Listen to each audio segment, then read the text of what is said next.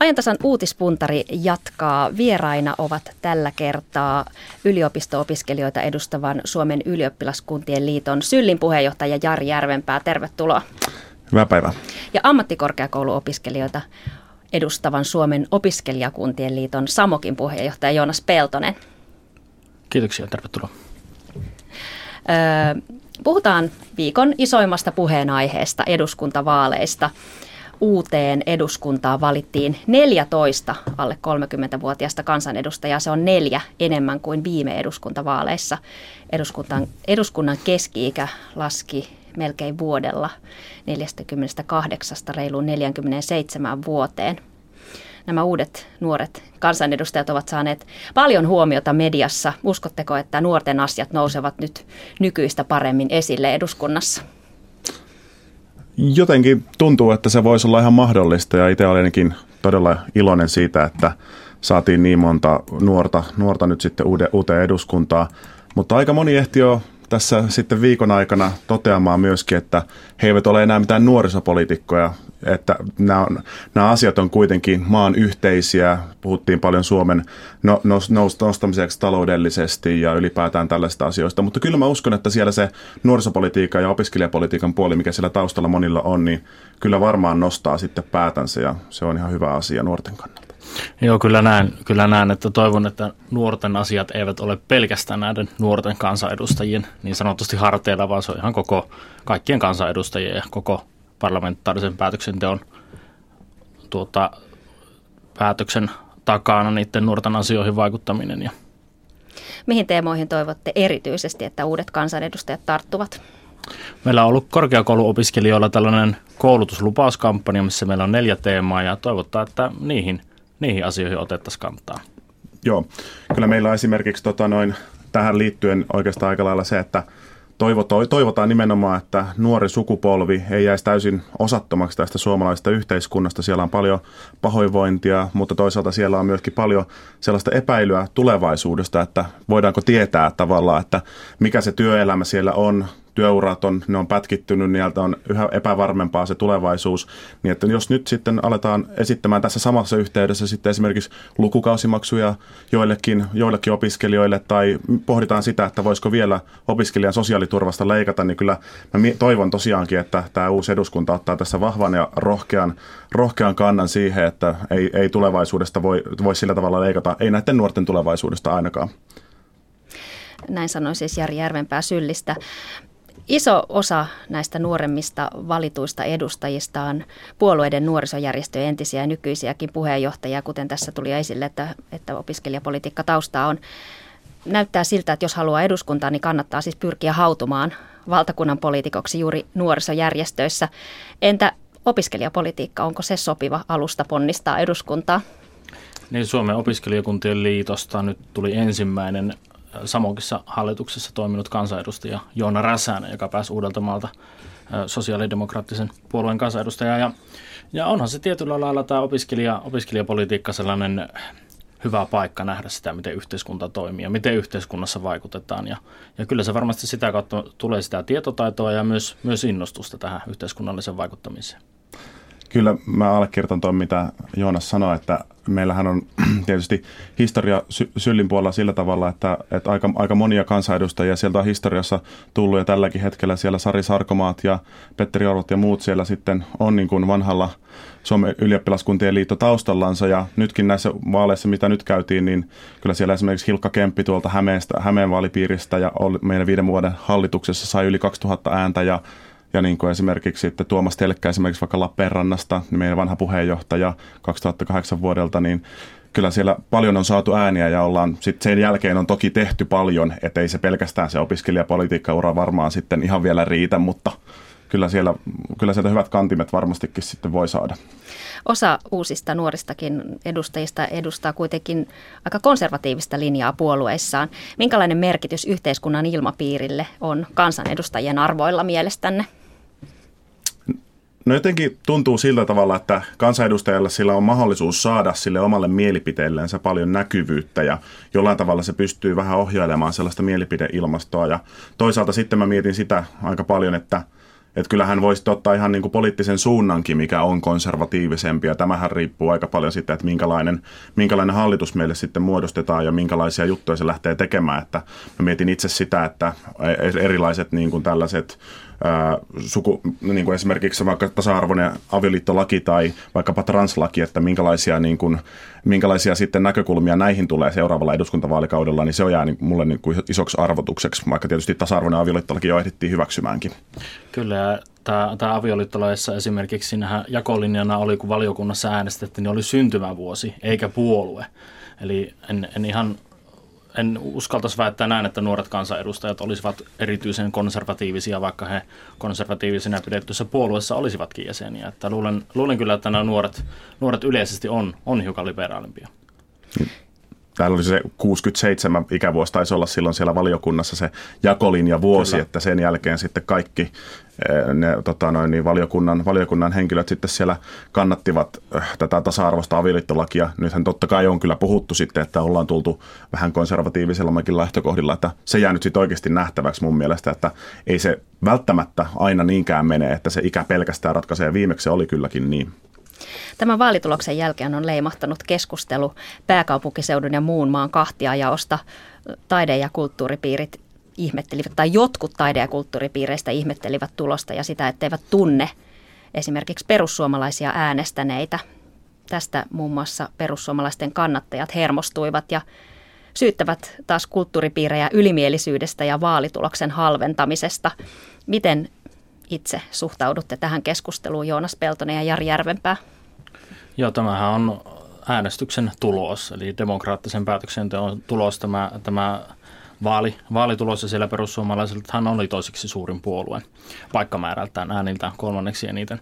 No se, että onko tällaista kuplaa sitten olemassa, no voihan se olla, että jotenkin yksittäisten ihmisten kohdalta näin on, mutta ehkä tässä on, on myös vähän sellaista kuplaa kuplassa, että, että tuota, muutamat julkisuudessa olevat henkilöt ovat sanoneet tästä ja sitten on vaikuttanut siltä, että siitä tulisi koko kansan totuus. Kyllä me on aika varma siitä ja uskon siihen, että suomalaiset tuntevat paljon toisiaan myös sen oman lähipiirin ulkopuolelta. Ja yksi sellainen tärkeä asia tässä on sellainen liikkuvuus, myös Suomen sisällä, mutta, mutta myös ulkomailla ja esimerkiksi opiskelijavaihto on yksi tällainen asia, mikä varmasti edistää sitä omaa näkemystä, katsomusta ja muiden ihmisten huomioimista.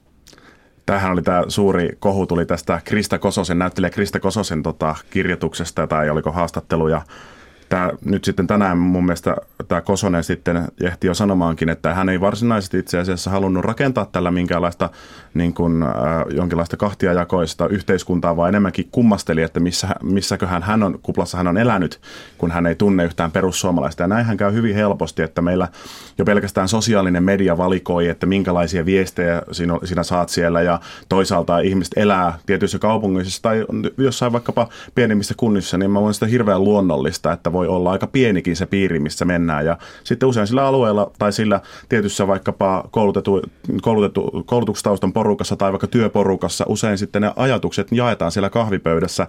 Ja jos sosiaalinen mediakaan ei sitä tue, niin missä sitä välttämättä itse asiassa törmäiskään siihen täysin eri tavalla ajattelevaan. Totta kai on ihmisiä, jotka varmasti törmää. Ja itse on tämä opiskelijapolitiikan yksi hienouksia ollut se, että on kyllä saanut tutustua monenlaisiin ihmisiin eri puoluetaustoista ja se on mun rikkaus.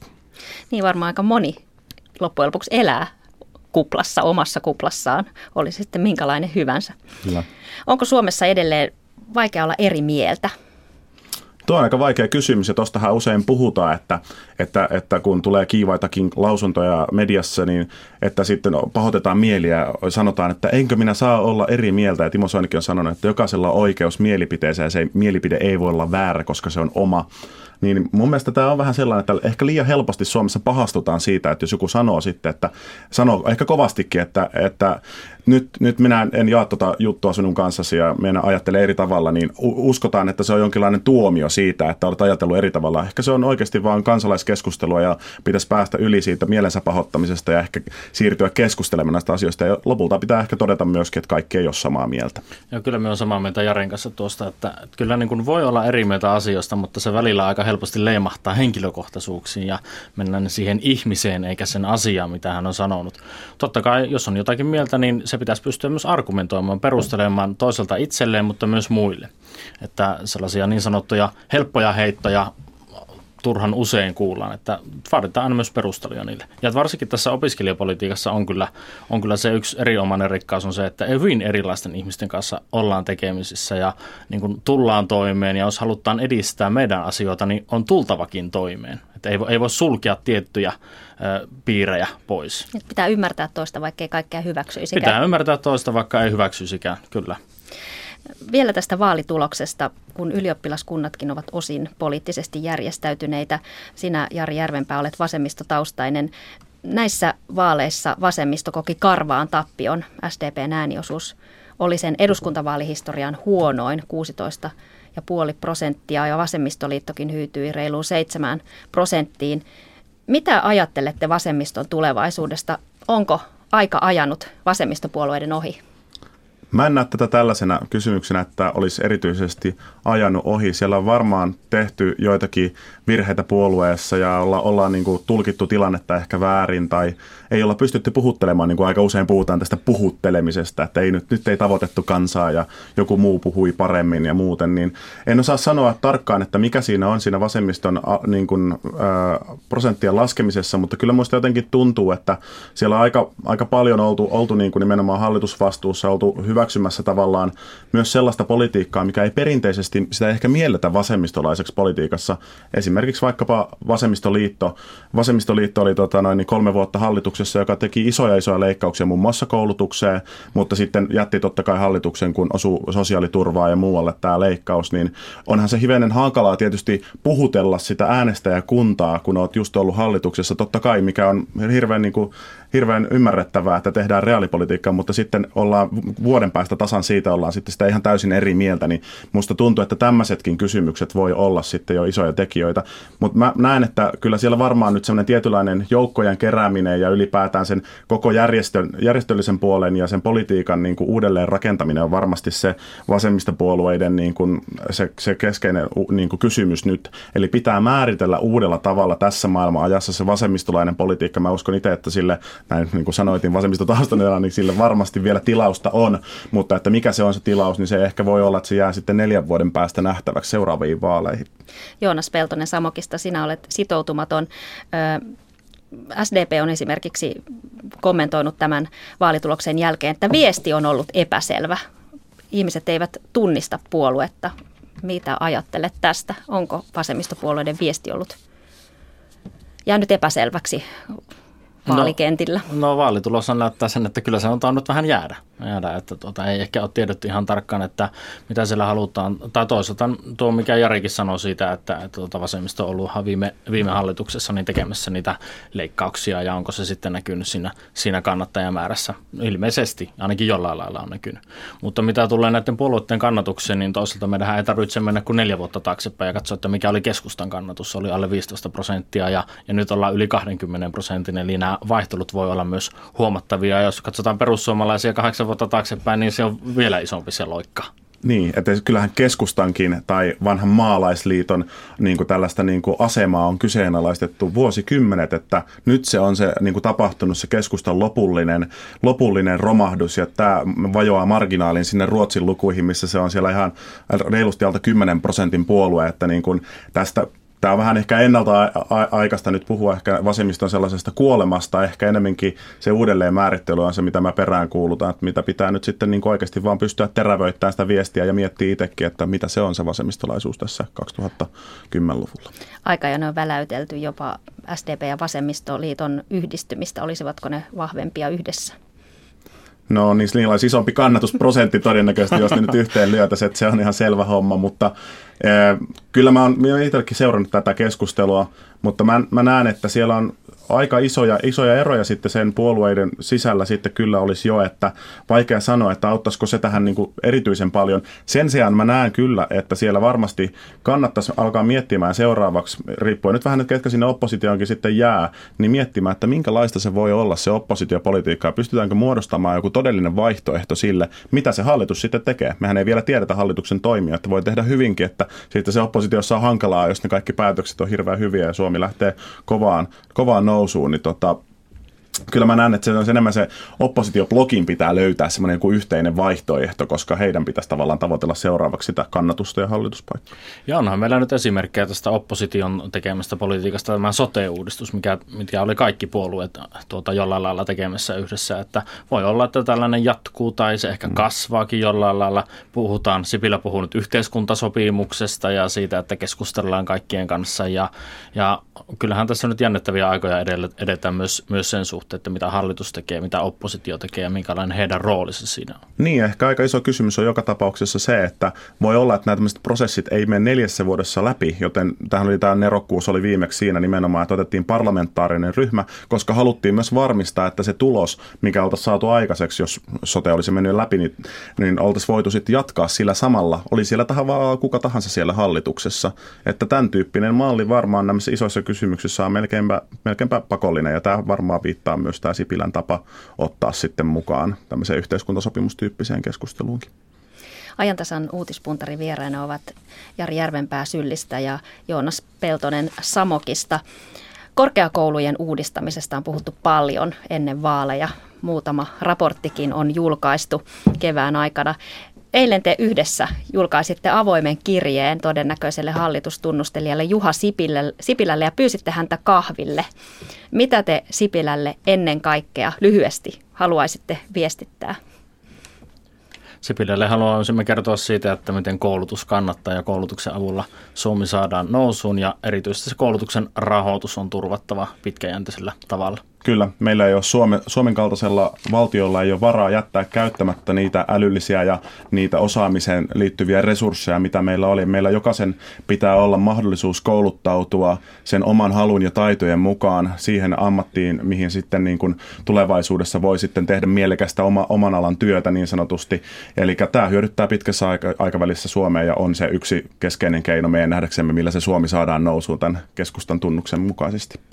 Tänään korkeakoulujen tulevaisuutta on pohdittu hynttyyt yhteen seminaarissa Helsingissä. Tämä on Professoriliiton ja Tieteentekijöiden liiton seminaari. Suomessa on 14 yliopistoa ja 24 ammattikorkeakoulua. Se on asukaslukuun nähden paljon. Onko korkeakouluja liikaa? No tätä korkeakoulukysymystä, niin tätä tuota, historiaa kertoo, että ilmeisesti tämä korkeakoulukenttä on muutoksessa joka vuosi ollut jo ainakin parikymmentä vuotta, ellei jopa kauemminkin, kauemminkin mutta kysymyksiä siitä, että onko meillä liikaa äh, ammattikorkeakouluja ja yliopistoja, niin on, se on vähän yksipuolinen, se on mustavalkoinen kysymys, kun meidän pitäisi, en, meidän pitäisi kysyä ihan toisenlaisia kysymyksiä. Miettiä sitä, että tarjotaanko näissä laadukasta opetusta ja antaako se näille opiskelijoille, tuleville valmistuville, niin pätevyyden – siihen tulevaan ammattiin ja tulevaan työelämään. Nämä on tärkeitä kysymyksiä. Puheet siitä, että meillä on nyt yksi yksikkö liikaa tai puolet yksiköistä jotasi pois, niin ne on näitä helppoja heittoja, mistä juuri äsken puhuin. Eli, hmm. eli ne vaativat myös vähän argumenttia sinne taustalle, että mistä nämä, nämä tällaiset ajatukset tulee. Niin tämähän on hyvä pointti siinä mielessä, että meidän tulisi katsoa, että saadaanko jokaisessa yksikössä Suomessa laadukasta koulutusta, pystytään kantaa laadukasta koulutusta ja sijoittuuko nämä hyvin työmarkkinoille nämä jokaisessa näistä mainitsemissasi 14 yliopistosta ja 24 ammattikorkeakoulusta, niin päästäänkö sieltä työelämään käsiksi, onko sillä koulutuksella jonkun merkitys. Et jos tätä voidaan katsoa, niin mä uskon, että sillä se määrään ei tarvitse myöskään lukkiutua, että varmasti näinkin on. Että voi olla, että on yliopistopuolella tehtiin, on ollut iso reformi siitä, että on vähentynyt yksikköjen määrä, on ruvettu tekemään enemmän yhteistyötä, vaikkapa Itä-Suomen yliopisto ja Aalto-yliopisto ja nyt Tampereella puuhataan sitten korkeakouluyhteistyötä, että kyllä mä näen, että tämmöinen yhteistyö on hirveän järkevää. Se, mitä nyt pakko sanoa tuosta, että alueella on paljon korkeakouluja, niin tämä kansainvälinen Technopolis Groupin tekemä korkeakouluselvitys mainitsi, että suomalaisen järjestelmän vahvuus on se, että se on alueellisesti hirveän tasa-arvoinen. Joka puolella Suomea, Suomea on mahdollista kouluttautua hyvin. Suomalainen koulutusjärjestelmä on kansainvälisesti mitattuna, tämä korkeakoulujärjestelmä myös, on hyvin laadukas ja niin kuin ihan maailman huippuluokkaa. Suomesta vaan puuttuu ne sellaiset ehkä ää, tota, näiden yliopistorankingien mukaiset korkeimmat sijoitukset, mutta järjestelmä itsessään se on ihan huippuluokkaa. Kyllä juurikin näin tässä samassa Teknopolis-raportissa just, just puhuttiin siitä, siitä, että meillä itse asiassa tämä nykyinen järjestelmä, mikä meillä on, meillä yliopistoja ja ammattikorkeakouluja, niin se itse asiassa toimii hyvin Ja se on ihan, ihan kustannuksiltaan järkevä. Eli puheet siitä, että meillä ei ole varaa pitää tällaista kahta pilaria, niin niillä ei oikein sellaista totuuspohjaa ole. Tämä raportin mukaan hyvin toimii ja hyvin, hyvin kulkee. Näissä keskusteluissa on väläytelty jopa yliopisto- ja ammattikorkeakoulujen tämän duaalimallin purkamista. Mitä hyötyä siitä olisi, että näitä yliopisto- ja ammattikorkeakouluja yhdistettäisiin? Näettekö te mitään hyötyä? Kyllä se opiskelijan kannalta tavallaan, jos nyt pohditaan vain niitä hyötypuolia, mm. niin kyllä mä näkisin, että et, et varmasti se siirtymät, mitkä on yksi keskeisimpiä kysymyksiä, että ammattikorkeakoulupuolelta yliopistoon siirtyminen eri tutkinto-ohjelmaan tai päinvastoin, ne on hirveän kankeita. Eli tämä olisi niin kuin väkisinkin se, mikä tapahtuisi tässä yhtey- yhteydessä, että jos nämä yhdistettäisiin, niin ei, ei, eihän tällaista ongelmaa enää olisi melkeinpä mahdollista olla. Tai jos olisi, niin sitten semmoinen luotas jostain ja se olisi todella epäonninen yhdistämisprojekti, että jos, jos mä niin kuin yhden niin kuin keskeisen hyvän puolen siinä näen, niin se olisi varmaan toi. Mutta sitten myös pakko sanoa sitten heti perään, että tälle varmaan on muitakin vaihtoehtoja tota noin, niin sovittaa yhteen näitä tutkintoja ja sitä raja-aitaa madaltaa. Opetusministeri Krista Kiuru on patistanut ammattikorkeakoulujen yliopistojen yhteistyöhön.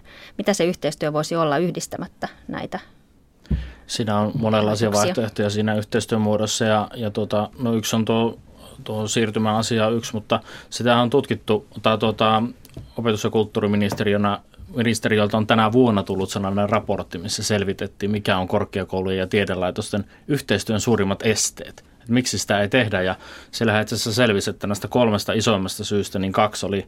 Toinen oli se, että ei tiedetä mitä toiset tekee. Eli, ja toinen oli, että asenteet on, on hyvin sellaisia niin kuin – minä. Vähän, vähän sellaisia autonomisiakin asenteita. Eli, eli jos ei tällaisia asioita voida muuttaa lailla asenteita ja se, että ei tiedetä, mitä toiset tekee. Mm. Eli se, se on niin kuin näistä korkeakoulusta itsestään kiinni, tällaiset asiat ja niiden asioiden kehittäminen. Kyllä. Esimerkiksi on eri yliopistoja, jotka hyväksyy eri määrän ammattikorkeakoulututkinnon opintopisteitä ja niin kuin eri yliopistoja, jotka tekee jo, jo nyt todella laajaa yhteistyötä ja hyvää yhteistyötä ammattikorkeakoulujen kanssa. Tämä on niin kuin hyvin pitkälle niistä korkeakouluyksiköistä kiinni yliopistoja kannustetaan samaan aikaan profiloitumaan. Yksikköjä halutaan yhdistää ja vähentää rajustikin. Uskotteko, että keskittämällä yksittäisen alan osaaminen harvempiin paikkoihin terävöittää tutkimuksen laatua?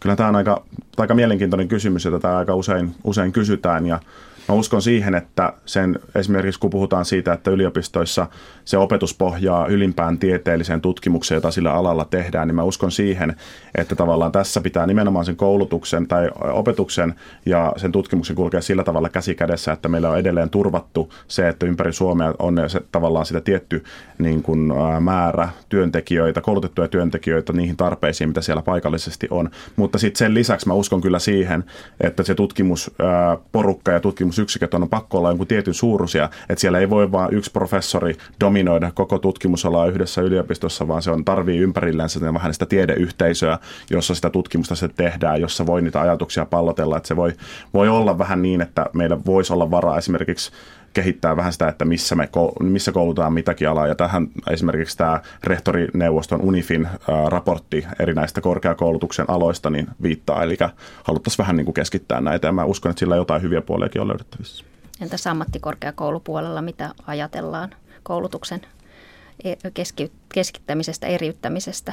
Niin, ammattikorkeakoulupuolellahan on, on tällaisia joitakin aloja, mitä koulutetaan – lähestulkoon kaikissa, niin kuin esimerkiksi insinöörejä ja sairaanhoitajia hyvin, hyvin monessa. Ja niillä on nämä ammattikorkeakoulusta valmistuneet, he työllistyvät hyvin paljon sinne alueelle ja ylläpitävät sitä alueen elinvoimaisuutta ja edistää sitä myös sitä yritysyhteistyön ja tutkimuksen ja kehityksen ja innovoinnin kautta. Ja, ja siinä mielessä ammattikorkeakoululla on tällainen alueellinen tehtävä ihan, ihan selkeä. Mitä taas tulee sitten tähän keskittämiseen niin kuin yleisesti korkeakoulussa, että pitäisikö sitä nyt tehdä vai ei, niin edelleen menisin tässä niin kuin laatu edellä. Eli se, että, se, että tota, jos meillä on pieniäkin mahdollisesti yksiköitä, jotka kuitenkin tuottaa laadukasta opetusta ja laadukasta toimintaa siellä kaiken kaikkiaan, niin en, en niin kuin ymmärrä, että miksi sellaisia pitäisi lakkauttaa sen takia vain koska he ovat pieniä. Eli, eli enemmänkin tässä menisi laatu edellä. Mitä taas tulee tähän korkeakoulujärjestelmään yleensä, niin, niin tuntuu välillä vähän harmittaa, että puhe siitä on aika yksipuolista, että, että halutaanko näin, että meillä on Suomessa muutama tai yksi tai kaksi tai voiko niitä enempää ollakaan näin pienessä maassa, niin se on huippututkimusala, mitä meillä on, missä meillä on erittäin laadukasta, vai tarvitaanko me huippulaadukas korkeakoulujärjestelmä, joka kouluttaa opiskelijoista. Korke- korkeakoulutetut opiskelijat ovat sitten hyvin ö, kaiken kaikkiaan niin joustavia ja pystyvät etsimään sitä tietoa ja tekemään tutkimusta alalla kuin alalla, vai pitäisikö meidän kehittää näitä molempia? Ja se on ehkä sellainen kysymys, mitä, mitä ei minun, minun mielestä ei ole kyllä tarpeeksi käyty. Eli mihin? Ketä halutaan palvella? Ketä halutaan mm. palvella? Onko ne muutamia huippualoja vai koko korkeakoulujärjestelmä mm. vai voidaanko valita molemmat? Niin, nimenomaan näin, että halutaanko panostaa erityisesti niin kuin huippututkimukseen vai esimerkiksi laadukkaaseen koulutus, koulutusjärjestelmään. Tämähän on niin kuin se iso kysymys, mihin tähän kukaan ei ole antanut vastausta siinä, että jos profiloidutaan tosi, tosi rankasti, niin onko se niin, että sitten jossain meillä pohjoisessa tai, tai jossain pohjoisessa tai Tampereella, mistä itse tuun, niin tota, poistetaanko sieltä joku tietyt alat, vaikka sillä alalla olisi kysyntää niille, sitten niille, niille osaajille sitten kuitenkin. Tähän on mielenkiintoista. Mennään vielä nuorisotyöttömyyteen.